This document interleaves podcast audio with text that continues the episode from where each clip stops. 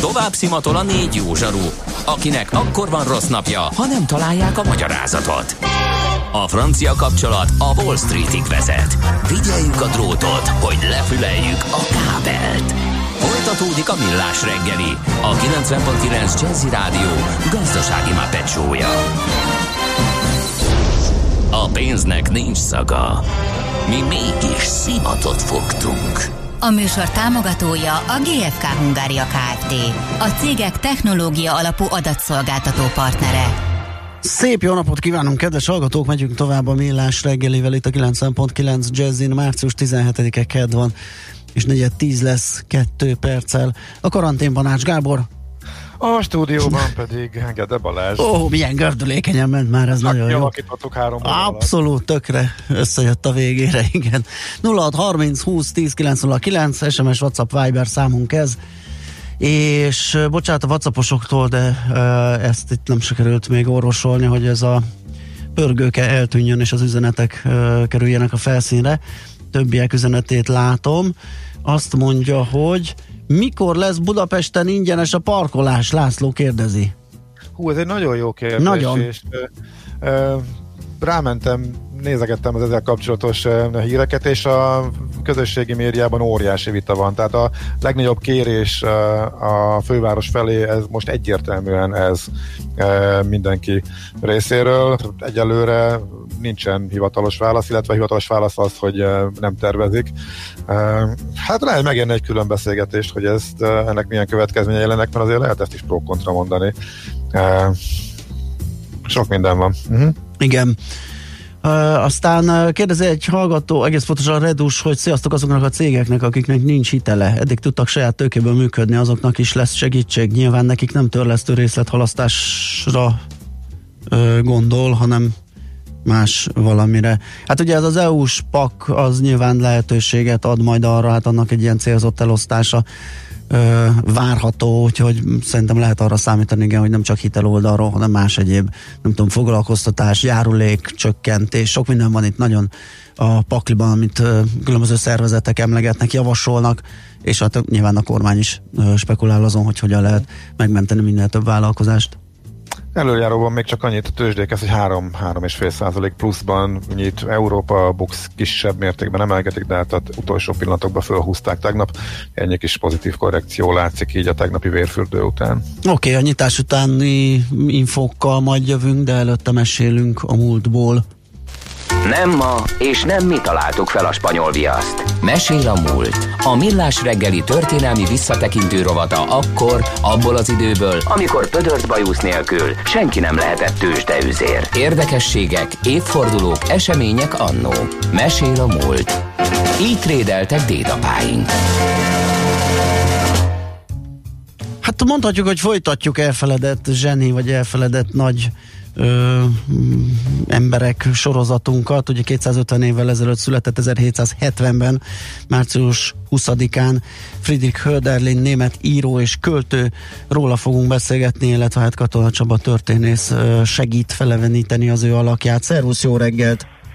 Szervusztok, jó reggelt kívánok, és hát én nagyon örülök, hogy őt választottuk, mert e, igaz, hogy a sors úgy hozta belőlem történész lenni, valamikor irodalmárnak készültem, és a én szívem legkedvesebb területe az valójában nem más volt, mint a magyar, illetve a német romantika oh. irodalmak uh-huh.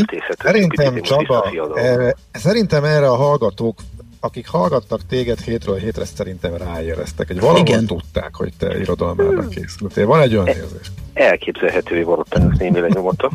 Így utólag nagyon-nagyon örülök neki egyébként, hogy így alakult, mert azt gondolom, hogy picit szabadabban olvasgatom ma is a kedvemre való munkákat, és hát, hát Hölderlin pedig egy eh, tragikus és nagyon sajátos figura, akinek most az a 250 év talán felhívja a figyelmet a munkásságára. Ugye talán mondhatok annyi személyességet még ehhez, hogy hogyan figyeltem én föl rá, nevezetesen úgy, hogy 1994-ben a Budaörs Petfeld baráti társasággal idős kitelepítés emberekkel, mint egyetemi hallgató riportokat készítettünk a Brackenheim nevezetű településen élve a Stuttgart mellett. És egyszer, amikor Stuttgartból jöttünk be, Heilbronnon át, ugye itt egy érdekes párhuzamra már is föl lehet hívni a figyelmet, hogy a Heilbronn város az a helyszíne a Evált von Kleistnek, a Heilbronni Katita című művének, na és hát onnan kénytelen voltam gyalog bemenni Blackenheimbe a szálláshelyemre, és elmentem egy Laufen nevű kis város mellett. És hát semmit nem mondott ez a Laufen, azon kívül, hogy viccesen hangzott a neve, hm. így németül. Viszont fölfigyeltem rá, hogy itt született Hölderlin, mert hogy megláttam egy táblát, hogy ott keresztül gyalogoltam a kis Schwab Baden-Württembergi hogy Laufen am Neckar, és kérem szépen 1770 március 20-án itt született Johann Christian Friedrich Hölderlin. Hát ismertem a nevét, de ugye amikor ott vagy személyesen, akkor teljesen más, hogy uh-huh. hangzanak ezek a dolgok.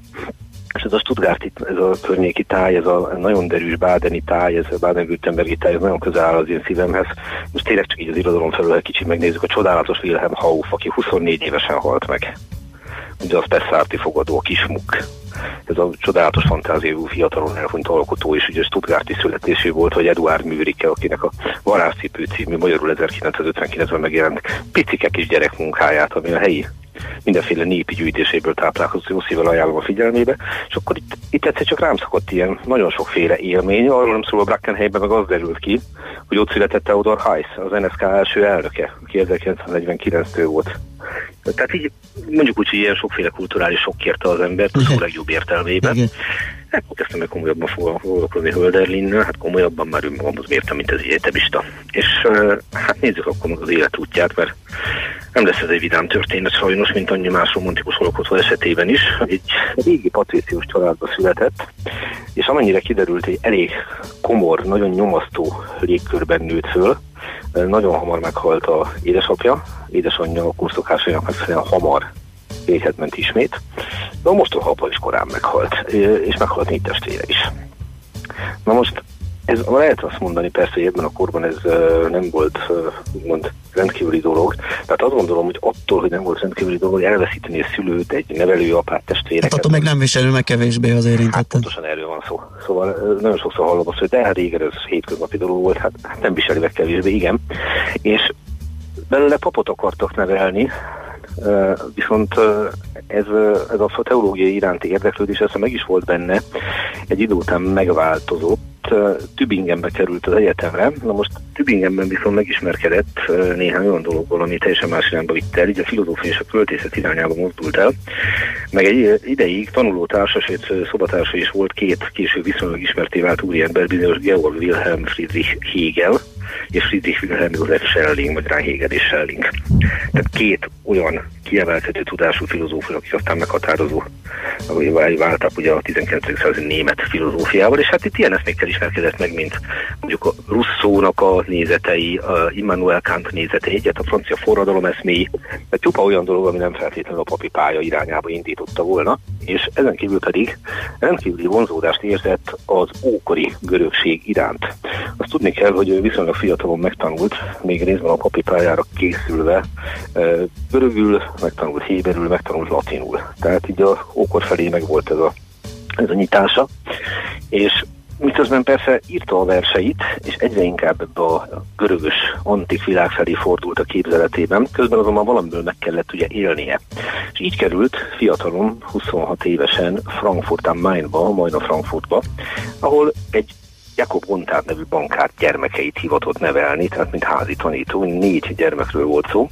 Ő tisztességgel is látta ezt a feladatát, viszont a problémát az okozta, hogy a bankárnak volt egy felesége, a négy gyermek édesanyja bizonyos Suzette Borkenstein, és hát szerelem bontakozott ki köztük tehát a házi tanító meg a négy gyerekes családanya között. És amennyire ki lehet deríteni a fennmaradó forrásokból, ez a szerelem soha nem lépett túl a lelki vonzódásom, de persze az ilyesmit lehetetlen ellenőrizni, csak ez nagyon-nagyon valószínűleg tűnik. E, és e, ez egy kölcsönös szerelem volt, ami tartott e, három-négy évig, amikor azonban nem lehet tudni miért, csak sejteni lehet, hirtelen távoznia kellett Hölderlinnek Frankfurtból. De nagy valószínűséggel arról van szó, hogy a Jakob Gontár bankár úr. Hát igen, Gontár bankár úr csak ott a sok inkasszó meg egyéb dolog között fölfigyelt valami másra is. fogalmazunk így, ugye, és uh, valószínűleg ez lehetett a távozás oka. Na most, hát további uh, munkákra kényszerült, és így keveredett aztán szintén házi tanulóként Homburgba. Ez egy érdekes dolog, mert itt megint felhívnám a Henry von Kleistre való sajátos párhuzamot, mert Kleistnek meg van egy olyan dráma, nem csak Heilbronni Katicáról írt drámát, hanem Homburg hercegéről is. Aha. Tehát ugye a német romantikának ez a két mondjuk úgy, hogy csodálatos alkotó, hogy egy-egy így virtuálisan összekapcsolódik. Sorsokban talán még az is közösnek nevezhető, ugye, hogy mint az ki fog derülni, meg aki tudja, az tudja, hogy Hölderli megbomlott elvével halt, meg is ugyanezt történt Kleistel is. Azzal a különbséggel, hogy Kleist a Vánzé partján fiatalon előtt a rákban szenvedő barátnőjét, vagy mondjuk úgy, hogy lelkitársát Henriette Fogelt ölte meg, majd pedig saját magát, tehát ő önkezűleg vetett véget az életének a megbomlott elme egy bizonyos pontjában. Ez Hölderlinnen nem fordult elő, mert Homburgban is azért még ezt a házi tanítóskodást, ezt tisztességgel ellátta, de az az igazság, hogy Addigra már megpróbálta a lapszerkesztés felé fordítani, ahhoz azonban pénz kellett volna, meg kapcsolatok, az neki nem feltétlen volt, és elment Svájcba, majd pedig elment Bordóba, Franciaországba. Szintén házi tanítóskodni, de addigra már ugye kénytelen volt elszakadni a szerelmétől, nem talált megértésre, és uh, Hegedűs Géza meglátása szerint Franciaország volt az, ami végképp olyan hatást gyakorolt rá, aminek a folyamányaként megbomlott az elméje, hiszen azt tapasztalta Hegedűs nézete szerint, hogy a forradalmi Franciaország a totálisan visszasüllyed a kispolgári közönybe. És ugye ez a fajta csalódás volt az, ami ezt a rendkívül magányos lelket aztán végképp abba az irányba terelte, ahonnan nem volt visszaút. 1802-ben hazajön Franciaországból, és akkor azt a hírt kapja, hogy a szerelme Suzette Morgenstein meghal és innentől kezdve folyamatosan jelentkeztek nála a megbomlott lelki egyensúly jelei egyre többször, és végső soron 1807-től, gondoljunk bele, csak 37 éves, gyakorlatilag gyógyíthatatlan elmebetegként egy asztalos mester gyámságára bízzák Tübingenben, és ő felügyeli, és nincs nehéz dolga, mert amennyire kiderül, közel 40 éven át egy rendkívül csendes, teljesen magába fordult emberről beszélünk, akivel jó szerven semmilyen probléma nincs, ha enni kap, megeszi, ha inni kap, megissza, időnként mondja maga elé a saját verseit, néha-néha még írni is hajlandó, de ezeket nem feltétlenül veszi elő tudósan, Scardanelli néven írja alá. A versei megjelennek még életében 1826-ban, jó szerűen, amennyire fel lehet fogni, meg se értette, hogy miről van szó.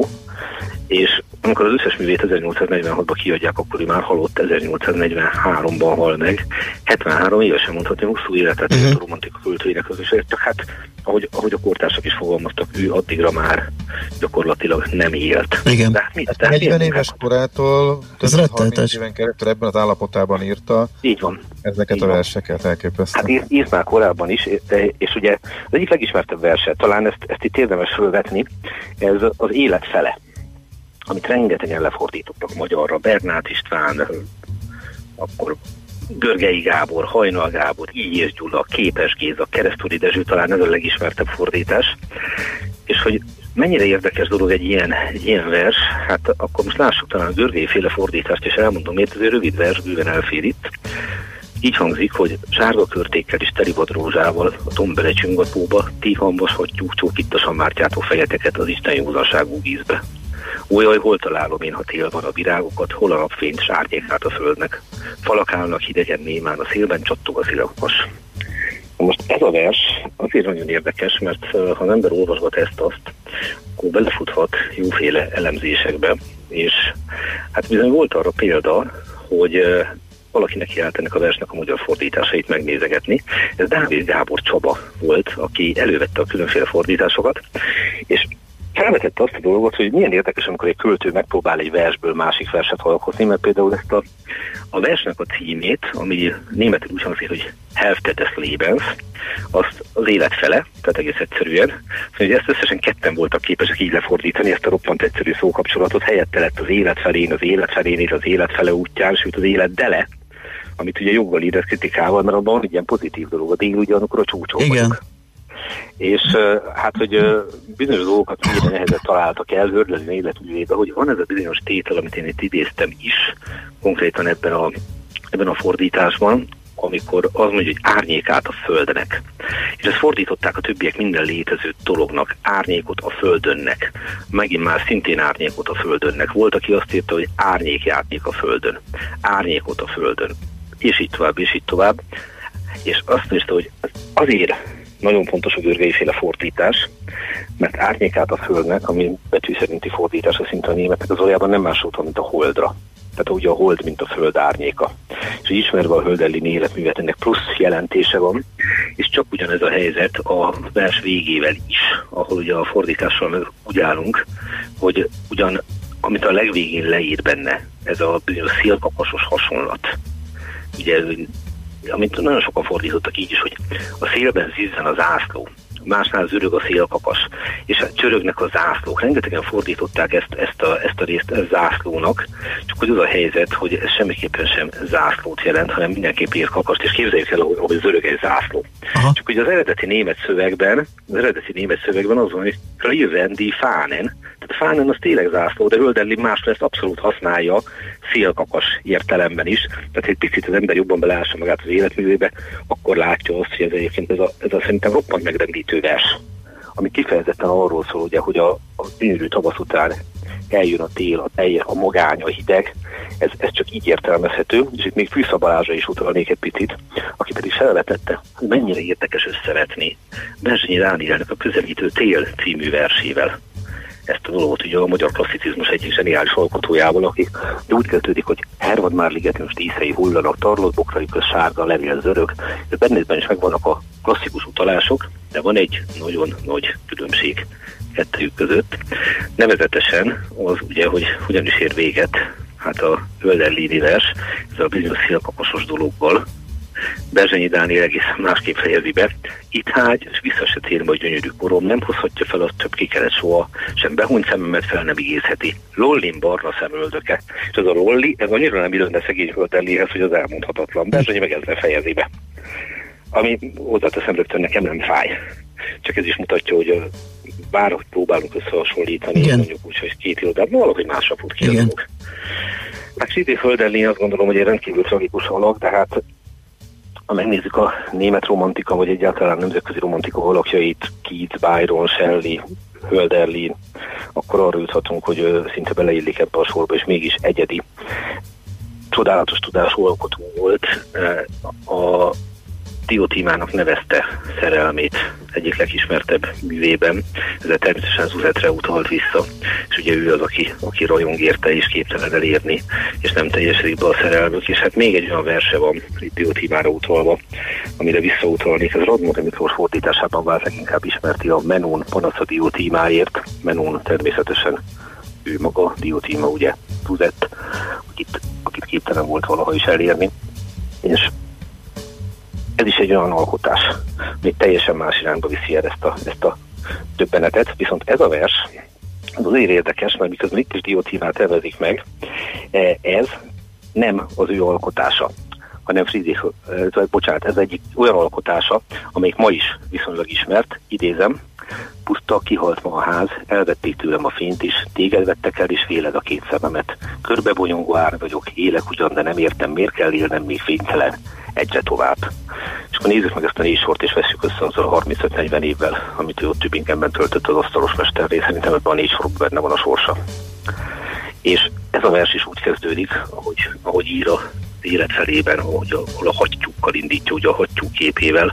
A Menon Panaszediót híváért pedig így indul, hogy úgy éltünk mi akár a szerelmes hattyúba fényben, csöndesen úszkáltunk, ringnak a fodrokon ás, nézik a tótükrén az erős felhők vonulását.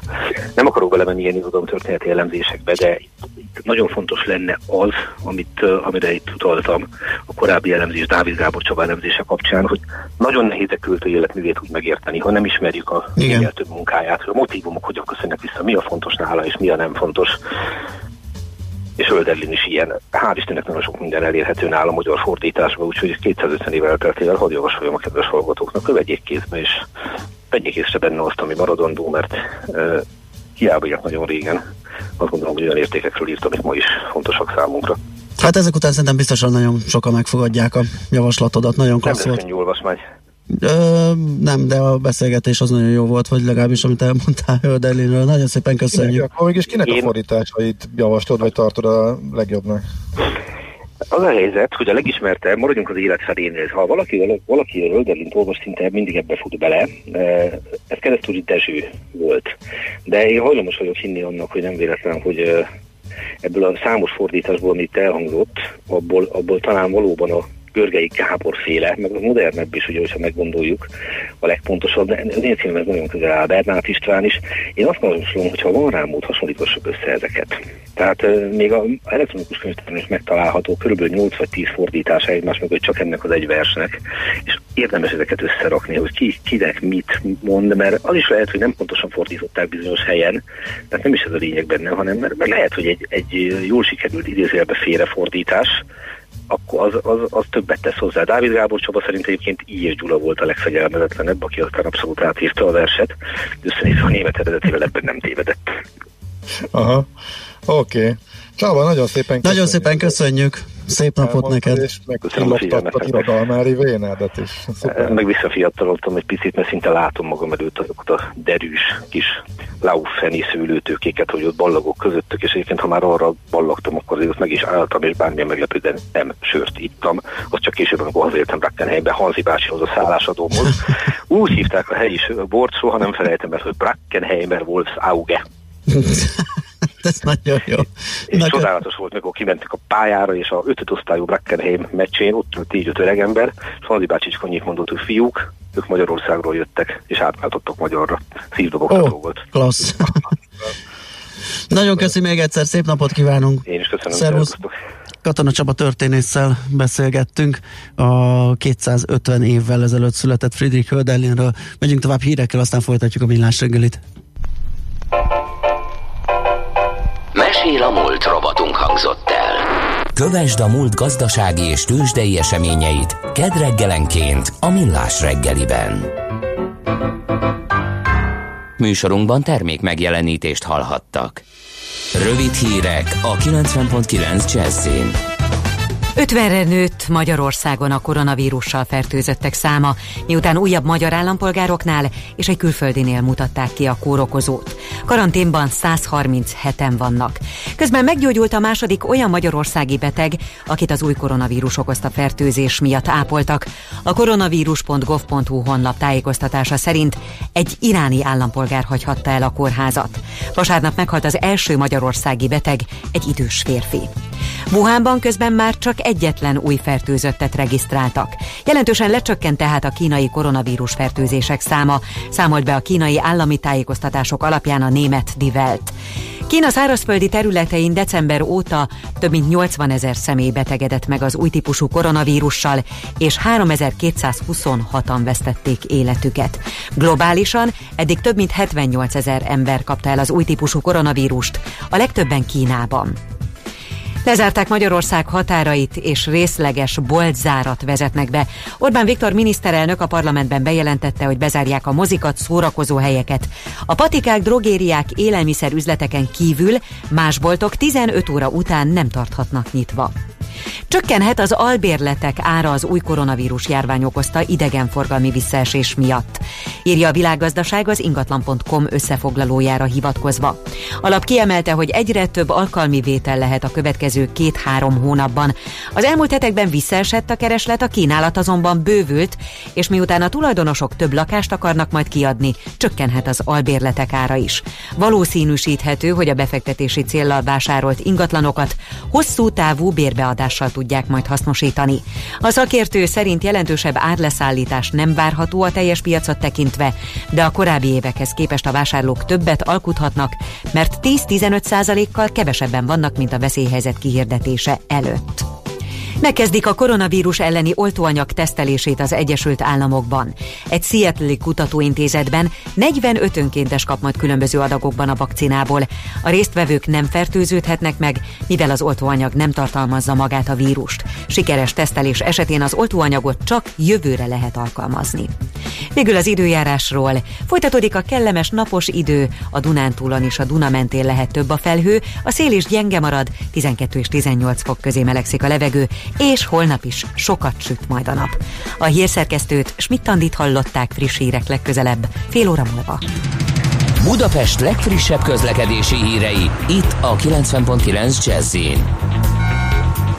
a fővárosban tart a helyszínelés a 9. kerületben a Kvassai Jenő úton a Soroksári útnál, a Kvassai híd felé vezető oldalon sávlezárásra számítsanak, a csomópontban a forgalmat rendőrök irányítják. Lezárják a Dohány utca, Osvát utca csomópontot, illetve a Dohány utcát az Erzsébet körút és az Osvát utca között burkolatjavítás miatt ma éjféltől másnap hajnali két óráig. Lezárták a második kerületben a Zsemje utcában a villamos átjárót, mert gázvezetéket építenek. Időszakosan és szakaszosan lezárják a belső sávot a Budaörsi úton befelé a Sasadi út előtt, mert kertészek dolgoznak ma 15 óráig. Útszűkületre kell készülni mától a Kodály köröndön az Andrási út befelé vezető oldalán a Szinyei Merse utca előtt építkezés miatt. A forgalmat napközben jelzőrök irányítják. A 13. kerületben a Szabolcs utcában a Lőportár utcánál útszűkületre számítsanak csatornaépítés miatt. Lezárták a harmadik kerületben a Keled utat, a Szentendrei út és a Sújtás utca között burkolatjavítás miatt. A 106-os autóbusz terelve közlekedik, nem érinti a Sújtás utca megállót. Nemerszegi Dániel, BKK Info. A hírek után már is folytatódik a millás reggeli. Itt a 90.9 jazz Következő műsorunkban termék megjelenítést hallhatnak.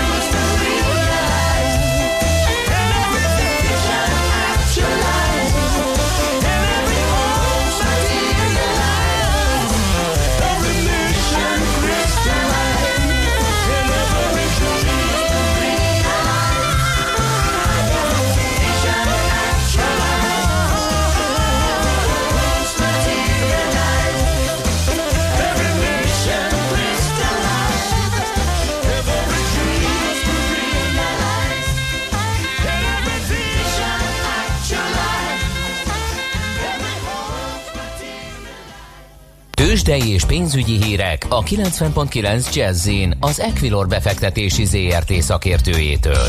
Equilor, 30 éve a befektetések szakértője. És Deák Dávid üzletkötő a telefonvonalunk túlsó végén. Szia, jó reggelt! Szerusztok, jó reggelt, üdvözlöm a hallgatókat! Na, már Ács Gábor kollega itt beharangozta, hogy van némi kis megkönnyebbülés a piacon. Hát azt azért nem mondanám, hogy lenne megkönnyebbülés a piacon. Most azért úgy igen, látszik, hogy az esély után még volt, most már nincs. Most, most már nincs. Hát ez nem tartott sokáig. Valóban romlik a hangulat folyamatosan. Ugye már 2,5 százalékot esett a magyar hát tőzsde, és 31.500 pont alatt van, most 485 jelenleg. A blue chipeink is mindegyik 3 százalék körüli mínuszban. OTP 9920 forinton, a MOL is 1672 forinton, a Richter 5510 forinton áll, és a Telekom 362 forinton. A kisebb papírok jól tartják magukat, sőt ők tudnak emelkedni, most itt az Opus a mai nap nyertese 10% körüli emelkedésben van 186 forinton egyenlőre. Aha, és a forgalom is megint olyan magas, mint az elmúlt napokban? Igen, 2,7 milliárdot is meghaladta már a forgalom, és még csak 40 percre Igen. tart a kereskedés. A, a, több mint felét az OTP adta egyébként most a forgalomnak. Aha, a forintpiacon mi újságot? Jött valami megnyugvás, vagy tovább? Nem, sőt a pánik tovább folytatódik, oh. igazából lassan 347 forintot kell fizetni egy euróért a banközi devizapiacon, és közeledünk a 312-es dollár árfolyamhoz is. A devizapiacon nagyon nagy turbulenciát látunk, és egyre szélesebb árakat, ez igazából ilyen sajnos mindig a pánik és a rossz hangulat indikátora. Aha. Azt látom, hogy a külföldi piacokon nagyon kemény plusz, tehát 3%-os pluszból sikerült fél óra alatt negatívba szakadniuk most itt Európában. Ez ilyen napon belüli ingadozás lehet, megállhat. Szerinted most már az a zuhanás, vagy még nincs vége, mire lehet itt számítani, vagy inkább úgy kérdezem, miben lehet bízni? Igazából én azt látom, hogy bármikor, amikor emelkedéssel nyitnak az európai tőzsdék, a befektetők ezt arra használják, hogy minimalizálják a veszteségeiket, illetve hogy a jelenlegi pozíciókat építsék le. Egy 40 percek ezelőtt körülbelül ilyen 5% fölötti pluszba is láttuk a, a DAX-ot, ehhez szemben most már mínusz 0,7%. Mm, ami mondjuk nyilván nem egy olyan nagy esés, de hogyha megnézzük az elmúlt napokat, akkor, akkor ez nagyon rossz hír, hogy tovább esnek az európai piacok. Egyenlőre a Párizsi Kakaron nullába van, a londoni FUCI 1,4%-os mínuszban, és ami talán egy picit nyugtat, hogy a spanyol tőzsde most 2,1% pluszban van, viszont azt tudni kell, hogy már több nyugat-európai tőzsdén is betiltották a, a részvények sortolását. Aha, Hát ez kemény. Pff, jó, nem, nem tudunk ezzel tovább mit ragozni, majd meglátjuk, hogy jön-e valami megnyugvás, vagy, vagy tovább szakadnak, nem tudom meddig a, a tőzsdék. Köszi szépen minden esetre a helyzetjelentést, jó munkát nektek, szép napot! Szép napot, sziasztok! Hello, szia! Deák Dávid üzletkötő számolt be nekünk a mm, tőzsdék első 40-45 percéről, és hát ez tényleg egy gyors változás volt ahhoz képest, amit láttál, Gábor a nyitáshoz igen, képest. Azt, hogy a DAX-nak az elmondottak alapján napon belül vagy órán belül 6%-ot esett. Igen, igen, a dax én nem is láttam azt a plusz 5 az egy jó kis fölhúzás lett az elején, de hogyha a Stoxot néztem még, hogy egy összeurópai képet lássak, ugye legnagyobb európai vezető részvények indexét az is volt három és félbe, és az is átment mínuszban most már a, az előbb. Most már csak tényleg néhány kisebb tőzsde tartja magát e, Európában, és az amerikai határozott indexek is e, lejjebb jöttek. Európa azért kritikus, mert itt sok-sok éves mélypontok vannak Amerikával szemben. Itt már ilyen 2012-es, 2013-as mélypontokra estek Európába e, tőzsdék. Mindezt úgy, hogy másfél hónapja abszolút történelmi csúcsok voltak itt is e, több helyen. E, ezt is csak azért mondom, hogy soha, soha még a tőzsde történelemben ennyire gyors összeomlás, hogy ilyen rövid idő alatt e, jussanak el e, ennyi, ekkora mélypontokra ilyen még nem volt. Hát zenélünk egyet, aztán megnézzük, hogy a kultúra hogyan állja a sarat. Ugye minden terület, minden, minden szinten érintett így a járvány kapcsán. Nem maradnak ki ebből a művészek, a művészetek, úgyhogy erről fogunk beszélgetni majd Zsoldos Dáviddal, a Papagino magazin alapítójával, ügyvezetőjével. Tőzsdei és pénzügyi híreket hallottak a 90.9 jazz az Equilor befektetési ZRT szakértőjétől. Equilor, 30 éve a befektetések szakértője.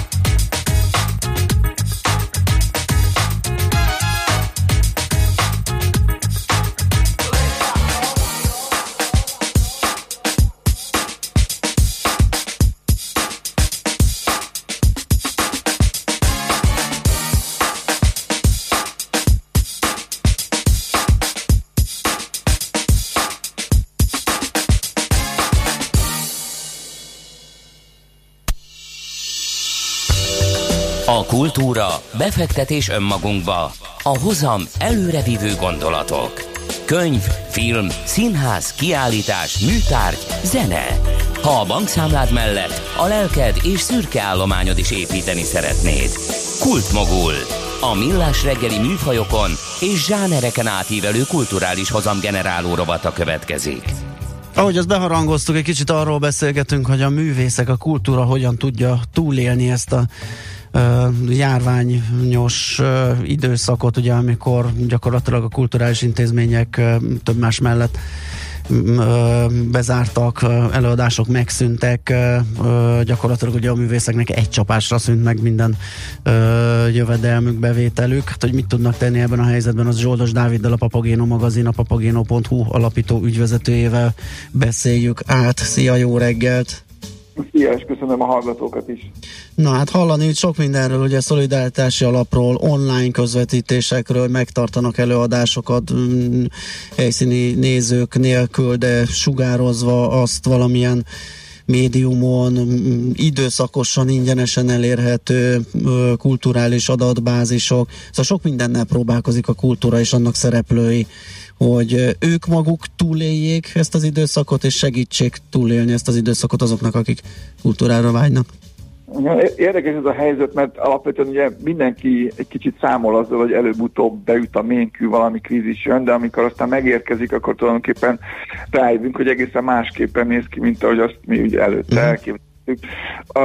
Azt gondolom, hogy a kulturális ágazat, úgy általában, mivel mondjuk a szórakoztatóipar az, az első számú vesztese, vagy talán a legkorábban ö, elért iparág, mondjuk a turisztikát ö, és a vendéglátást ö, leszámítva, és, és nem egyformán érik a szereplőket a csapások. Tehát nagyon más helyzetben van egy olyan muzsikus, egy olyan színházban, amelyen mondjuk neki munkaviszonya van, és a színházat valószínűleg ki fogja húzni a gödöbbe az önkormányzat, és teljesen másképp van úgy egy, egy szabadúszó színész mondjuk, aki a hétről hétre, hónapról hónapra belső munkákat teljesíti. Még azért azt hozzá kell tenni, hogy még a, a vendéglátásban azért mondjuk ugye az utolsó percig lehetett muzsikálni, és aztán egyszer csak jött a redőny. Addig nagyon sok zenész járt úgy, hogy hogy hetekig próbáltuk egy olyan előadásra, amely aztán az utolsó pillanatban meghiúsult, és neki a hetig, hetekig tartó munkáját sem fizetik ki, hiszen az előadás után fizetnek, és ugye van ez a kitétel az összes előadóművészeti szerződésben, ez a bizonyos viszmajor, amire tulajdonképpen én amióta élek, dolgozom, nem nagyon láttam példát, mert ugye nincs túl sok földrengés, meg gömbvillám. Igen, erre. hála az égnek, igen. Egyszer álltunk nagyon közel hozzá, amikor az egyik Sziget Fesztivált majdnem elúsztatta a Duna, de aztán Aha. végül megúszta a fesztivál, szószoros értelmében. De hát most aztán hirtelen rájött mindenki, hogy ez a Viszmajor, ez egy, ez egy létező kitétel, és tulajdonképpen azt lehet mondani, akár egy nappal az előadás előtt, mindkét fél részéről, hogy, hogy, hogy akkor most ennyi volt, mindenki menjen haza, senki nem követett senkitől semmit. És ugye amikor a, a, az egyenletben az van, hogy mondjuk nem a, az intézmény a saját helyszínén játszik, hanem mondjuk egy producer uh, kibérel egy helyszínt, és neki ugye a helyszín az majdnem akkora a költség adott esetben, mint a produkciós költség, akkor tulajdonképpen ez már egy háromágú szék, amely hát tulajdonképpen meglehetősen egyenlőtlenül billeg a produkciós van hibáztatni, hogy ilyenkor nem tett más, mint viszmajra hivatkozva visszalép. Uh-huh.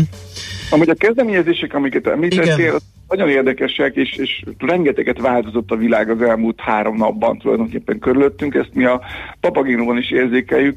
Elsősorban a, a látogatottságnak az ugrásszerű, drasztikus, megsokszorozódó emelkedésétől, ami gondolom, hogy egy átmeneti állapot, de ez mindenképpen jelzésértékű, hogy, hogy elkezdtek az emberek egy csomó olyan online forráshoz fordulni, amelyet korábban ami, ami komolyabban is rendelkezésekre áll, csak nem vették észre. Tehát azok a repertóriumok, amelyeket említettél, hogy, hogy ingyenesen nézhetünk meg múzeumokat, meg olvashatunk könyveket, meg elérhetünk egy halom videót, ez, ez tulajdonképpen egy héttel ezelőtt ugyanúgy rendelkezésre állt mindenkinek.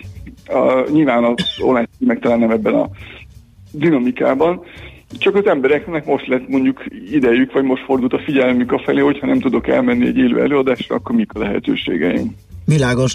Meddig tartható fenn ez az állapot? Most és nem azt akarjuk kitalálni, hogy meddig tart a járvány, hanem meddig, meddig működhetnek így művészek, előadott társulatok, jó van, ahol ugye, amit te is mondasz, egy múzeum persze túl fogja élni, meg egy, egy állandó társulat, egy színház, de alapvetően hogy lehet ezt prognosztizálni, vagy lehet-e egyáltalán, meddig tartható fenn ez az állapot?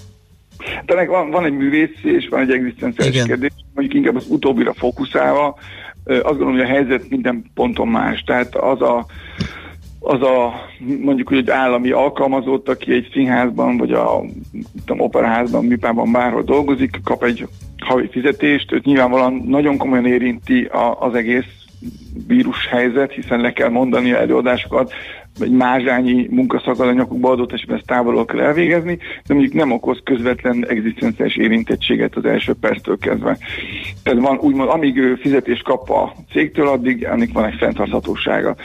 A, a szegmens jelentős része viszont nem így dolgozik, és ők viszont tulajdonképpen nulladik pillanattól ö, azzal szembesülnek, hogy már a következő havi fizetésük, vagy nem is havi fizetés, hanem a következő kifizetés is ö, úgymond elmaradhat, és ennek, ennek tényleg drámai következményei lehetnek. Én nagyon sok telefont és üzenetet kaptam különböző művészektől az elmúlt napokban, hetekben, és azt gondolom, hogy az államnak feladata lesz ezt minél előbb és minél határozottabban kezelni, csak nyilvánvalóan felmerül a kérdés, hogy miközben éppen egy vírussal harcolunk, akkor mennyire lehet fókuszban néhány ezer, tízezer ember, mert azt gondolom, hogy a családokkal együtt itt azért tízezeres nagyságrendről beszélni, egzisztenciális uh, problémája. Azok a kezdeményezések egyébként, amelyek uh, az elmúlt pár napban láttunk, ez a ne vásd vissza jegyet, ne vásd vissza hashtaggel, ami azt gondolom, hogy egy, egy, egy, egy elképesztően jó kezdeményezés, és egy és, és főleg azt gondolom, hogy, hogy, hogy mentálisan segít nagyon sokat az érintetteknek, hiszen látják, hogy, hogy tízezrek tegelik be magukat, és nagyon-nagyon sok ügyet tényleg nem váltanak vissza. Azt gondolom, hogy ez konkrétan viszonylag keveset fog segíteni az átlag előadóművészön, aki mondjuk egy nagy színháznál van leszerződve, vagy egy zenekarnak lett volna szólistája. Ez inkább az intézményeken fog segíteni, akiket amúgy egyébként részben szerint, egészben szerintem amúgy is ki fognak húzni a kloákából. Felállt ez a 15 milliós segélyalap, amelyet a Tália indított talán két nappal ezelőtt, vagy talán tegnap. Itt is az a kérdés, hogy mire lesz elég ez az összeg, hányan fognak még csatlakozni, meg főleg azt, hogy milyen elvek szerint hogyan fogják ezt szétosztani, de maguk a gesztusok ezekben az esetekben sokkal fontosabbak, mint a tényleges hatókor. Tehát egy műpárt nyilván nem azt fog megmenteni a csőttől, hogy az emberek nem váltják vissza jegyeiket, de az, hogy a, az előadóműszi közösség érzi, hogy a, közösség, hogy a közönségük az ilyenkor is velük van, figyel rájuk és, és fókuszban tartja ezt a problémát, ez közvetetten sokkal nagyobb segítség, már csak azért is, mert nyilván a döntéshozók számára és a közönség adja meg, a közönség szeretete adja meg az előadóműszi szektornak a súlyát. Világos.